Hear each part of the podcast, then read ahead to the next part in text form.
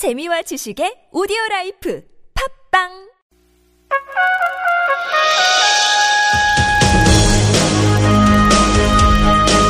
열린 인터뷰 시간입니다.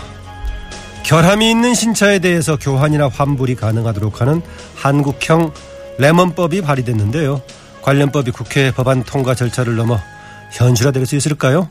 이 법을 대표 발의한 새누리당 심재철 의원, 심재철 국회 부의장 연결돼 있습니다. 안녕하십니까? 네, 안녕하십니까. 예, 오랜만입니다. 네, 안녕하세요. 예. 이른바 한국형 레몬법. 이번에 신명께서 대표 발의한 레몬법은 정확하게 자동차 관리법을 개정하는 거죠? 그렇습니다. 예, 자동차 관리법 개정안의 입법 취지부터 말씀해 주시죠. 어, 자동차는 우리들에게 매우 중요한 재산이고 또 안전과 생명에 직결되고 있습니다. 그래서 어, 새 차를 뽑았는데 그 새 차에 결함이 발생한 경우에는 어, 교환을 교환이나 환불을 해주자라는 것입니다. 현재로서는 아무런 조항이 없어서 교환이나 환불이 매우 쉽지 않습니다. 그러나 어, 같은 결함이 반복적으로 발생을 하면은 교환이나 환불을 해주도록 그래서 국민들을 법적으로 보호하자라는 취지입니다. 어, 그 새 차를 구매 구입한 다음에 결함이 발생하면 교환이나 환불하는 것은 당연한 상식일 것 같기도 한데 이게 그동안에 제도적인 뒷받침이 없었습니까?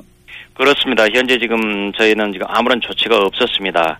어, 작년 한 해 동안 자동차가 182만 대 어, 여- 사상 최대로 판매가 됐는데 현재로서는 이런 어, 말썽이 생겼을 경우에 얘기할 수 있는 방법은 한국 소비자원에 호소를 하든지 자동차 제작사에 직접 하든지 그 두 가지 방법인데 예.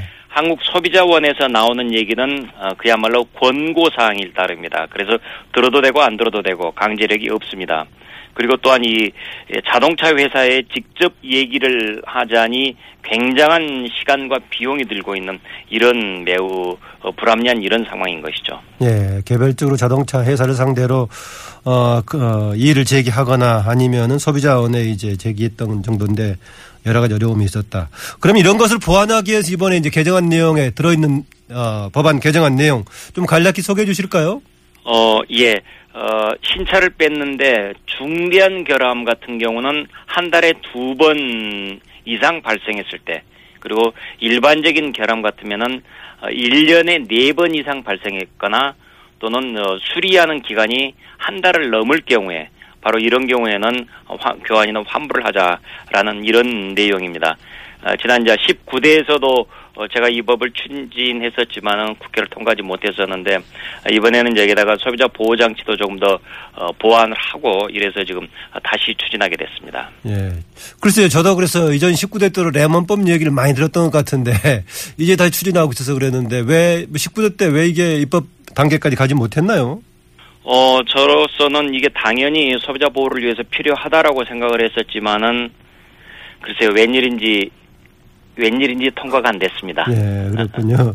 아까 말씀하시길 이번에 개정안 내용이 포함된 게 30일 이내, 그러니까 한 달 이내 중대 결함이 2회 이상 발생하면 자동차 환불 교환할 수 있도록 하고 일반 결함의 경우에 인도 일로부터 1년 이내 4차례 이상 발생했을 때 또 중대 결함은 3차례 이상이거나 수리 기간이 총 30일 초과해도 예, 환불 받을 수 있도록 한다는 건데 이제 일반적인 결함, 중대 결함 얘기했는데 중대 결함은 그 기준이 어떻게 뭐라고 볼 수 있나요? 어, 자동차 엔진 부분, 그리고 조향 장치 부분, 그러니까 핸들이나 브레이크나 뭐 이런 쪽이겠죠.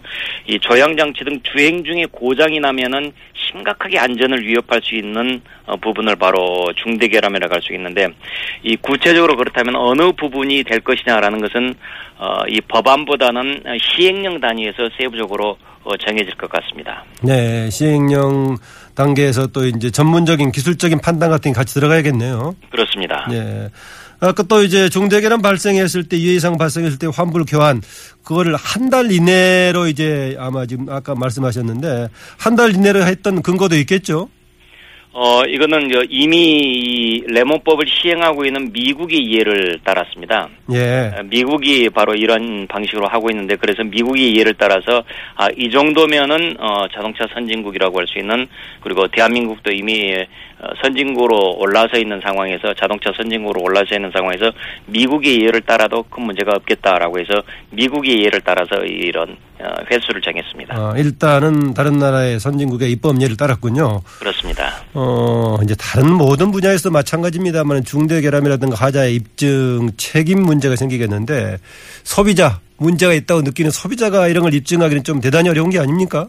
그렇습니다. 현재로서는 입증 책임이 소비자들한테 있습니다. 그렇기 때문에 전문 지식이 없는 일반 국민들로서는 굉장히 큰 부담이죠. 거의 불가능에 가깝다고 봐야 되는데 그러나 이제 이 개정안이 마련이 되면은 어, 별도의 제3의 기구를 마련하는 방향으로 아, 이 부분이 돼야 될 겁니다. 아, 이 역시 이것도 지금 이 법안이 통과되면은 입증 책임을 어디서 할 것인지를 어, 구체적으로 지금 논의하고 하위 법령에서 지금 생각을 하고 있습니다. 네, 이번에 심재철 국회 부의장께서 대표 발의한 한국형 레몬법 이건 국내 자동차 생산업체뿐만이 아니라 수입차 업체에도 적용이 되는 거죠? 아, 그렇습니다. 당연합니다. 아, 수입차에도 당연히 신차의 경우에는 당연히 적용됩니다. 아, 이제 수입차 업체 적용하려면은 어, 수입하는 차들에 대한 강제 우리가 그 조치가 가능해야겠죠? 아, 물론 그래야 되겠죠. 어, 이런 부분들 중, 어, 다 법에서 지금 보완이 되고 있으니까 전혀 걱정이 안 됩니다. 예. 그 미국의 소비자 보호법은 차량 구매 후에 18개월 동안 안전 관련 고장이 2회 이상 또 일반 고장 4회 이상 발생해 수리를 받을 경우에 자동차 제작 판매자가 해당 차를 이제 교환 환부달로 규정하고 있는데 어 그런 미국의 레몬법과 한국에서 이번에 시면께서 대표 발의한 레몬법 어떤 차이가 있는 겁니까? 어, 미국에서는 이 자동차뿐만이 아니라 미국 안에서 판매되고 있는 25달러 이상의 공산품의 경우에는 모두 이런 소비자 보호 조치가 돼 있습니다. 네. 사후에도 무상 보증을 하도록 그런 규정이 마련돼 있는데 아직은 우리는 부족한 것이죠. 이 우리가 만들고자 하는 한국형 레몬법과 미국에 있는 레몬법은 큰 틀에서는 내용이 유사합니다. 그러나 이제 보증 기간 문제, 보증 거리 문제, 구체적인 세부적인 문제는 미국 내에서도 각 주마다 차이를 달리하고 있고 어, 그런 만큼 이제 저희 나라하고도 조금의 차이는 좀 있습니다. 아, 세부적인 일, 내용에서는. 네, 일반적으로 미국의 경우에 자동차뿐만 아니라 전자제품도 포괄적으로 되게 적용이 되고 있죠. 그렇습니다. 예. 어느 주에서는 보니까 그 레몬법 대상에 애완견도 들어있는 것 같더라고요. 아, 예, 그렇습니다. 예. 겉으로 꾸며가지고 팔았는데 실속을 가져, 가져가서 보니까 그게 아닐 경우에 이제 환불 조치하도록 되어 있는 거 있던데요. 어, 지금 미국뿐 아니라 해외 다른 나라들에서 어느 정도로 지금 레몬법이 지금 이제 시행이 되고 있나요? 아, 굉장히 저 선진국에서는 거의 다 지금 음, 시행을 하고 있는데요. 미국에는 레몬법 그리고 어, 예, 공산품 소비자 보호를 하고 있는 연방 소비재 보증법 뭐 이런 것들이 있고요. 그다음에 유럽연합 EU에서도 1999년도부터 지금 이걸 시행을 하고 있고 뉴질랜드나 캐나다에서도 이 품질 보증법이라는 것을 갖춰서 지금 진행을 하고 있고 역시 싱가포르에서도 2012년부터 어, 이 법을 시행하고 있습니다. 예, 지금 여러분께서는 차를 샀을 때 새로 차를 구입했을 때 하자가 발생했을 경우에 교환이나 환불이 가능하도록 하는 한국형 레몬법을 발의한 새누리당 심재철 국회 부의장과 인터뷰를 듣고 계십니다. 아, 그런데 이제 이런 거 당연히 이제 발의한다고 하면은 관련 업체가 이제 뭔가 자신들의 입장을 방하려고 할 건데요. 업체 지나친 개입이고 또 사회적 비용 증가한다 이런 주장할 것 같은데요. 예, 그렇습니다. 어, 업계에서는 당연히 그렇게 지금 얘기를 하고 있습니다.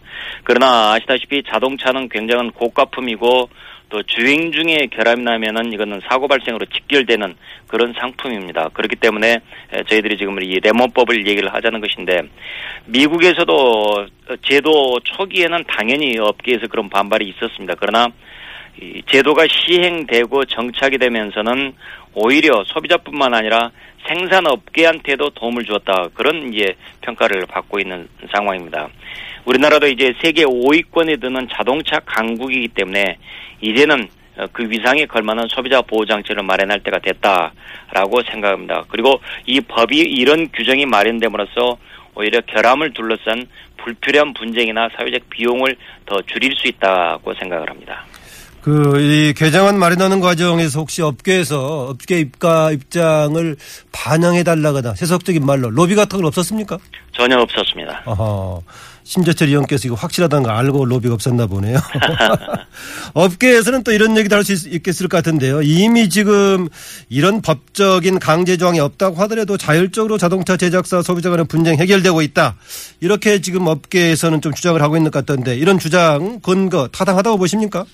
업계에서는 물론 그렇게 말하고 있습니다. 그러나 지금 이 자율적으로 되고 있다 그리고 제3자간이 되고 있다라고 하는 것은 어 그것은 잘 되고 있지 실제로는 잘 되고 있지 않습니다. 아, 말씀하신 대로 신차의 결함이 발생하게 되면 소비자로서는 전문 지식이 없기 때문에 입증을 할 수가 없게 되는 이런 상황입니다. 그리고 외부 기구로는 한국 소비자원이라는 기구가 있기는 하지만은 이 소비자원에서 말하는 것은 단순한 권고일 따름입니다. 어, 그렇기 때문에 들어도 되고 안 들어도 되고 전혀 문제가 안 됩니다. 아, 그러다 보니까 법적 다툼으로 갈 수밖에 없게 되는데 이것은 소비자로서는 많은 시간과 비용을 들여야 되기 때문에 매우 어려운 상황인 것이죠. 네. 작년에 이 아, 최근에 한국 소비자원에 접수된 자동차 분쟁 현황을 보니까 2014년 재작년에 171건이었는데 작년에는 243건으로 무려 42%나 급증을 하고 있더라고요. 그래서 네. 이런 상황에서나 법적 장치 마련이 더욱더 절실하다라고 해서 지금 이렇게 준비를 하고 있는 것입니다. 아, 현재 법 현재 법 체계에서는 소비자가 직접 자동차 회사에 이제 문제를 제기하거나 소비자원에 이렇게 어, 청원한다는 것밖에 없다고 했었는데 소비자원의 권고가 그렇게 혈액이 없습니까? 권고 사항일 따릅니다. 단순히 어. 권고이기 때문에 들어도 되고 안 들어도 되고 아무런 강제력이 없습니다. 어.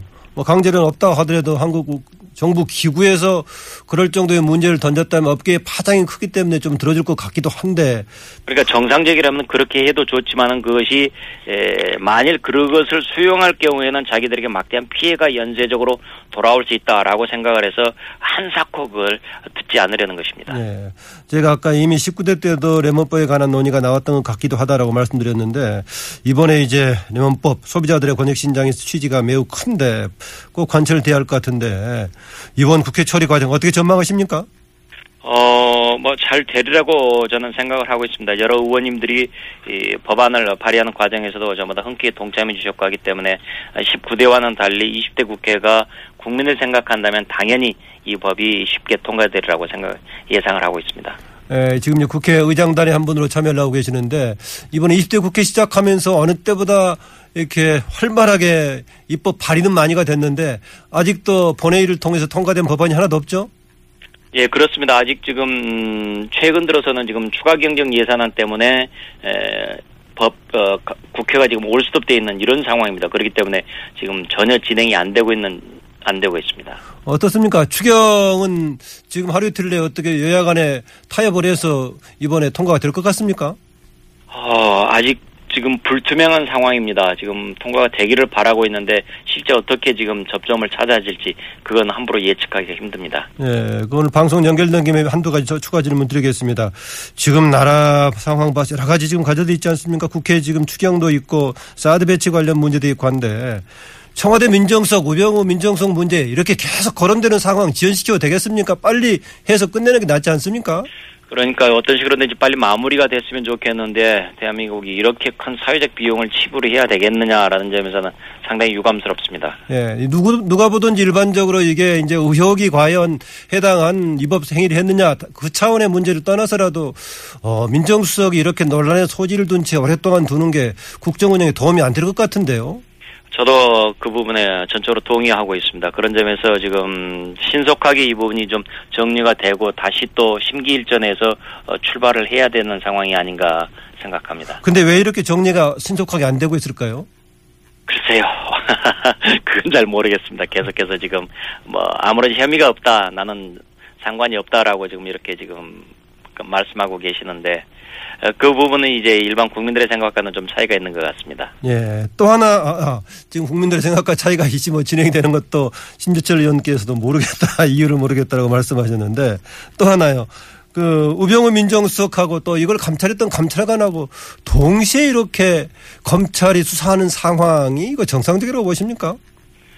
어 법적인 부분이 될 테니까 이 부분은 어 정확히는 잘 모르겠습니다, 지금. 그래서 지금, 어,